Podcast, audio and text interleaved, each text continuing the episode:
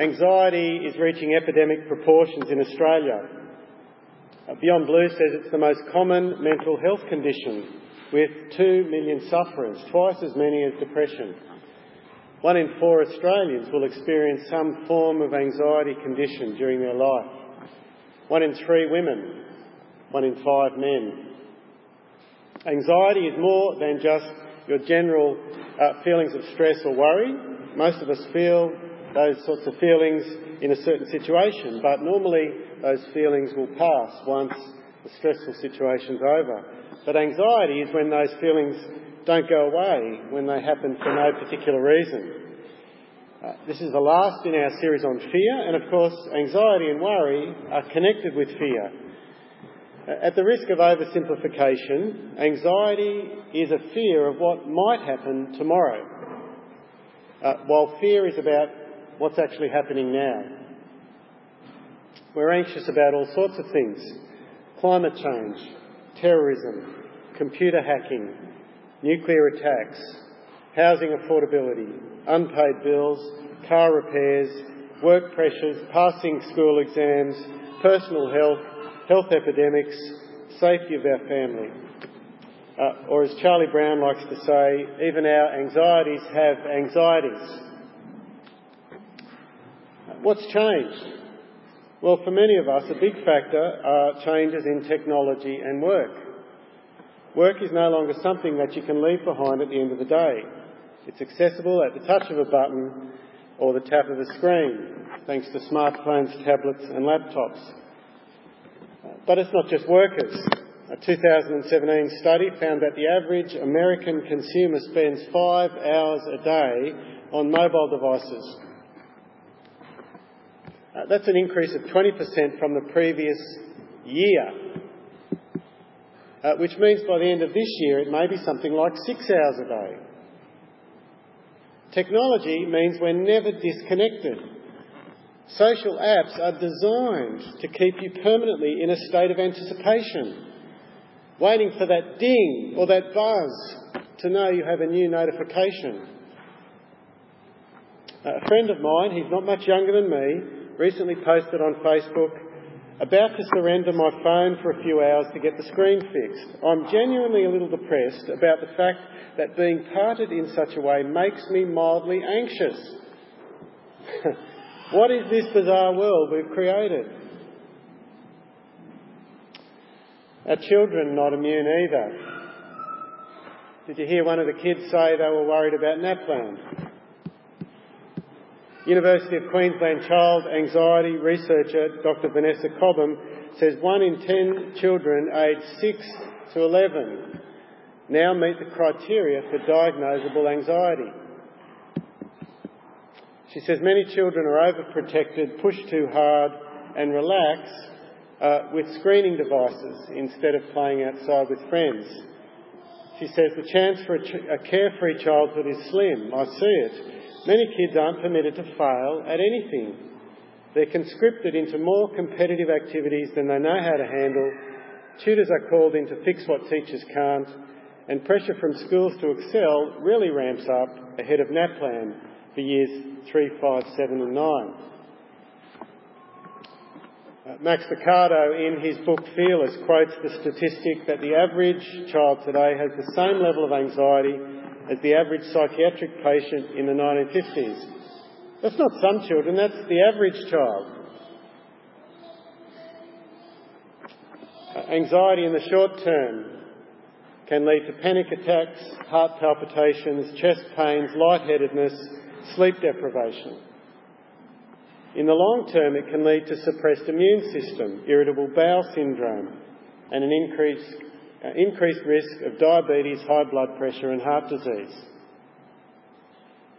Depressed? But in the midst of it all, Jesus commands us, do not worry about your life.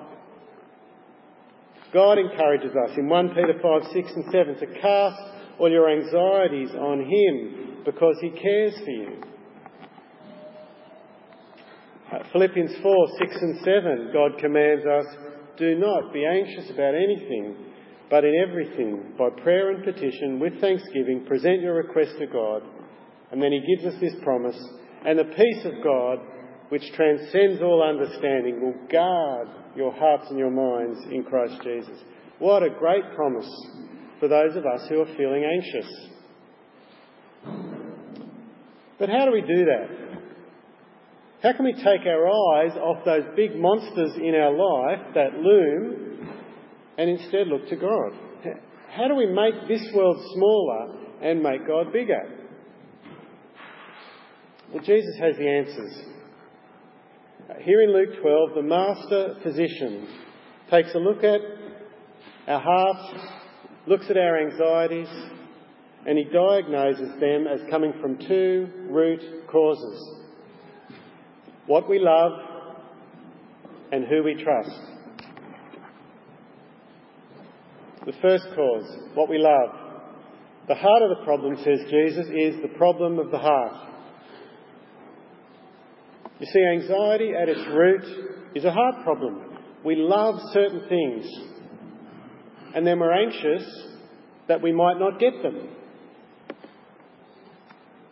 You're anxious about unpaid bills. Why? Because you love money.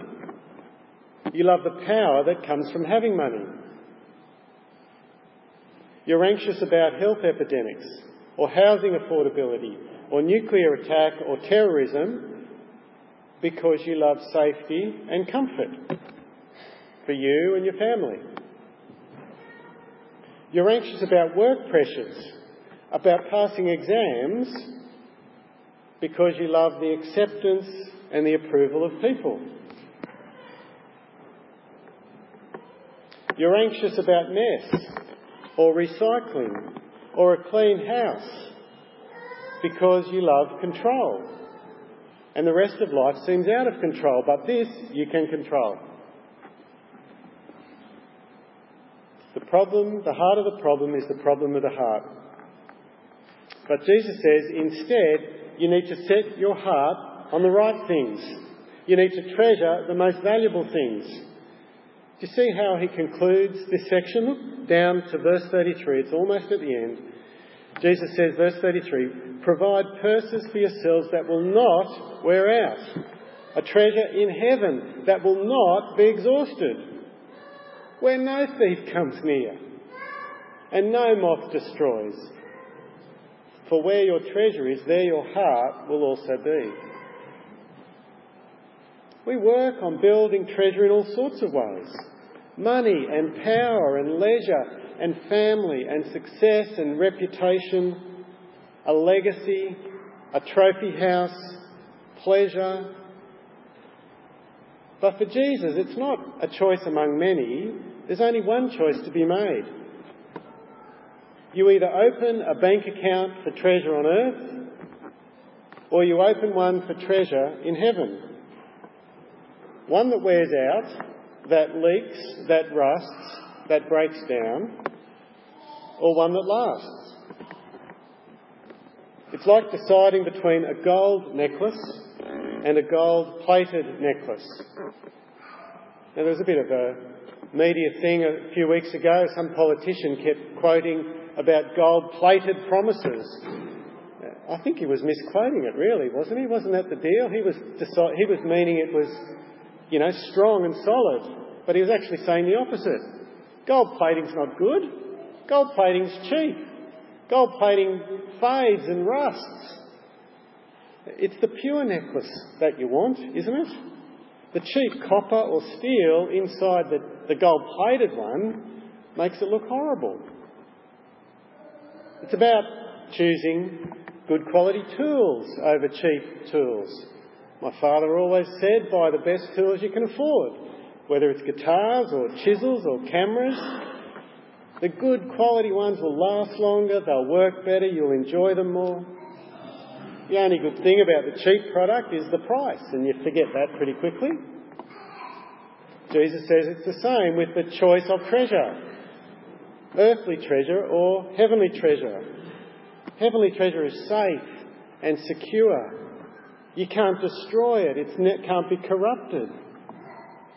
It lasts. Now, it seems obvious, doesn't it, when you put it like that? But it's so easy to seek earthly treasure. to work at providing cheap, poor quality, temporary purses for ourselves. I think because they're easy, they're attractive, they're immediate, they're in your face, and everybody else is chasing them. How is it that we fall for that? Why do we make such a foolish choice? Well, look at what Jesus says in verse 34. It begins with a decision about where your treasure will be. And then what follows are the steps that will take you towards that choice. Verse 34, he says, where your treasure is, there your heart will be also. It's a two-step process. First of all, you decide what is most valuable. You make a decision about where your treasure is. You choose what you will worship. And then secondly, your life choices will fall in line on the basis of that determination, on the basis of that value. Your life will reflect that priority. Your heart will go after that treasure. You'll do all sorts of things and make all sorts of decisions to get that treasure. That thing is where you'll find your desires and your priorities and your attention. It's where you'll invest your time and your energy. It's where you'll commit the very best of your emotions and your thinking. What is that with you? What is it that keeps you awake at night? What's that thing that pops into your head when you wake up in the morning? What is it that you give your best to? What motivates you? Many of the things that we worry about come back to one of four treasures: comfort, or power, or being in control, or the approval of people. What is your treasure? Where is it found? Heaven or earth? Well, that's how Jesus concludes his teaching. Choose your treasure. But look at how he begins. Jump back up to verse 13. He explains, he shows what it looks like when someone chooses earthly treasure and then when they set their heart about achieving it. Verse 13, someone interrupts him with a demand. Teacher, tell my brother to divide the inheritance with me. Now, it's easy to see where this guy's treasure is. Earthly wealth. It preoccupies his thoughts. It's more important to him than family. He's willing to risk a relationship with his brother to get it. Jesus responds with a warning, verse 15, to all who are listening, watch out, be on your guard against all kinds of greed. A man's life does not consist in the abundance of his possessions. Life does not equal possessions. There is more to life than stuff. It is not true that whoever dies with the most toys wins. And then to illustrate the point, he tells a story about a rich farmer, someone who, like the questioner, is chasing earthly treasure. Verse 16, he's got a bumper crop. He's unprepared for it. He could give it away, but his barns are too small, and instead he decides, verse 18, a capital improvement program, bigger barns. Verse 19, he'll be set for life, he'll take early retirement. He thinks he's provided a purse for himself that won't wear out. He thinks he's set. His wealth has given him power, or at least he thinks so, the power to have choice and options. He plans to enjoy himself. And Jesus concludes the story, verse 20, he's foolish, because what he thought was a purse that wouldn't wear out is only temporary. You can't depend on it. Verse 20, God said to him, you fool, this very night your life will be demanded from you. Then who'll get what you've prepared for yourself? This is how it'll be for anyone who stores up things for himself, but isn't rich towards God. This is how it'll be for anyone who sets his treasure on earth and not in heaven. He's ignored God, ignored his priorities, his life is on a shaky foundation, and it's coming tumbling down. He needs a better treasure. He needs a better treasure. And so Jesus comes to his lesson. What the disciples need to learn from this farmer, from this questioner. Then Jesus said to his disciples, "Therefore, I tell you, do not worry about your life, what you will eat, or about your body, what you will wear." Do you notice the therefore? It's always a good thing when you're studying the Bible, if you see a therefore, to ask, what's it there for? The therefore points backwards to what's come before to help explain what comes ahead. The command to not worry comes from the parable. Because life is more than possessions, don't worry about possessions. Because possessions don't last, it's senseless. It's foolishness to worry about things that don't last. Therefore, don't worry. And he's speaking to people who attempted to make the same mistake as the foolish farmer, to think that life is only about possessions. Do you see the connection that his hearers make? Don't worry about life, what you eat. Don't worry about your body, what you wear. They're putting an equal sign between those two things. People worry when they decide that life consists of what they eat. We could add, don't worry about your life, where you live, your bank balance, how many friends you have, what they think of you, how successful you are. And people worry when they decide that the body equals clothes. We could add, don't worry about your body, the risk of terrorism, the threat of disease, the leaking roof, the broken heater, the chance of promotion, where your next holiday will be. The body is not those things. Life is not those things. There is no equal sign between those things. Notice what Jesus says next. Don't worry, because verse 23, life is more than food. There's a, what's it called? A greater than sign. Life is greater than food. The body is greater than clothes. It's foolish to think that life equals possessions and to set your heart on them, because they don't last. Now, when Jesus says life is greater than food, he could mean life is more important than food. But I don't think that really makes sense, because you actually need food for life to happen. Here's what I think Jesus' point is this. Here's what I think Jesus' point is. You have life. God has done the hard thing. He's turned bone and skin and tissue into breathing, thinking, independent, relational self-awareness. You've got life. That's incredible. That's the miracle. If he can do that big thing, why are you worried about him providing food for that life? Don't worry about food. Life is greater than food, and you've already got that. God's given you that. Look at the birds, says Jesus. God feeds them. God gives them life. Verse 24, consider the ravens. God feeds them. How much more valuable are you than birds? Who of you, by worrying, can add a single hour to your life? That's how much. You can't do anything about your own life. So why do you worry about the rest?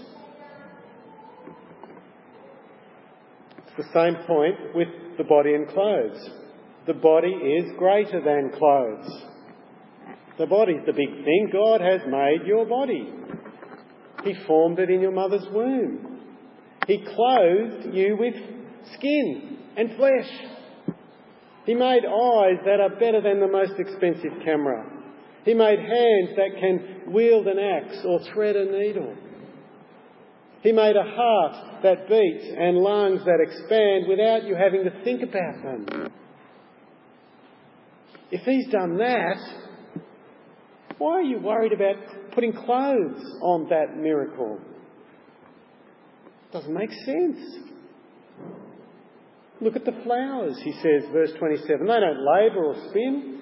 They don't shop or save or sow or wash.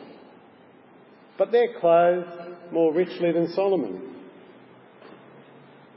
How much more will he clothe you, verse 28, O you of little faith? You're more important to God than birds and flowers. He's given you life. He's given you a wonderful body. So trust him for the little things that contribute to those big things. Trust him for the bills and your health and having to cross that bridge you're scared of. Trust him for your plane trip and your university marks and your children's future. Trust him in the face of terrorist threats and housing affordability and climate change. And notice in verse 28 the connection between worry and unbelief. O you of little faith. You see, when you worry, you're not trusting God. When you worry, you're taking the burdens onto yourself and you're trusting your own efforts to fix them, your own ability or disability to fix them, which is why you worry, because it's more disability than ability. Here's the second of Jesus' root causes to our anxiety. First one, what you love. The second, who you trust. We need to change who we trust. How big is your God? When you worry about leaking taps and lost keys or a new dress, you're squashing God into a tiny box. A box that says he's too small to do this or change that or provide that. Worry makes God small. How big is your God? Many of us know Stu is looking for a new job. He's had some disappointments. He's missed out on some jobs that seem like a good fit. But he says through it all, he's not worried.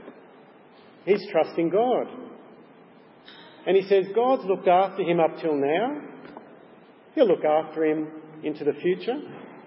God guides, God provides, all according to his plan, according to his timing.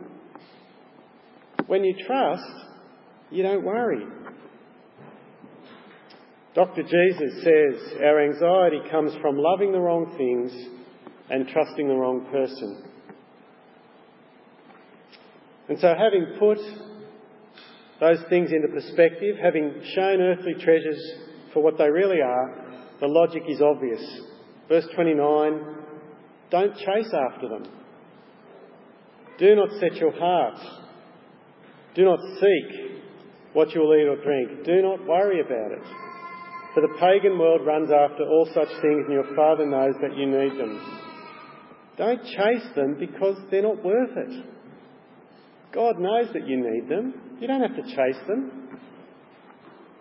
Instead, says Jesus, seek a greater treasure. Seek a purse that won't wear out. Be rich towards God. Build treasure in heaven. Do you notice how many times he says the same thing in different ways? Don't seek what you'll eat or drink. Instead, verse 31, seek his kingdom. And these things will be given to you as well. They'll get thrown in. Do not be afraid, little flock. Your Father has been pleased to give you the kingdom. Don't seek these things. Seek God's approval. Do the things that please him, that build his kingdom. Make those things your top priority. Set your heart on them. An earthly treasure will lose its sparkle. Seek Jesus himself. Connect yourself more and more to him. Make him your treasure, and your worry for earthly things will fade. Sometimes we need to take an old bone from our dog Charlie. It's dried out, it's covered in grot, it's splintered, it's dangerous, it's sort of got sharp bits on it. But he gets very protective of his old bone. But one trick is to give him something better that will distract him. A fresh bone. Juicy. Long-lasting. And when you do that, it very quickly loses interest in the old grotty bone. It's the same with our desires. The only way that we can stop loving earthly treasure and worrying about it is to love heavenly treasure more. You can't just stop loving one thing. You have to replace it with a greater love. Thomas Chalmers, a Scottish Presbyterian minister of the early 19th century, preached a famous sermon called The Expulsive Power of a New Affection. And he said, it's impossible for the heart, by any innate elasticity of its own, to cast the world away from it. The heart is not so constituted. The only way to dispossess it of an old affection is by the expulsive power of a new one. To replace seeking the things of this world with seeking the kingdom. Jesus commands us not to be anxious, and the root of our anxiety is a love for the treasures of this world. And the only way to be cured of it is to love Jesus more, to seek his kingdom more. And as we do that, we'll grow to trust him more and to turn away from our own abilities. And we'll let go of our own power and control. And our confidence in God's goodness and provision will grow, and our worry will ease. And the promises of Philippians 4, 6 and 7 will prove true. Do not be anxious about anything, but in everything by prayer and petition with thanksgiving, present your request to God. And the peace of God that passes all understanding will guard your hearts and your minds in Christ Jesus. Let's pray. Heavenly Father, we pray that you would help us to turn away from the trinkets of this world. Help us to love your kingdom, to love your Son, to love the things that he loves. Fill us, we pray, with him, that we might live for the kingdom and that we would not be anxious. Fill us with peace. Amen.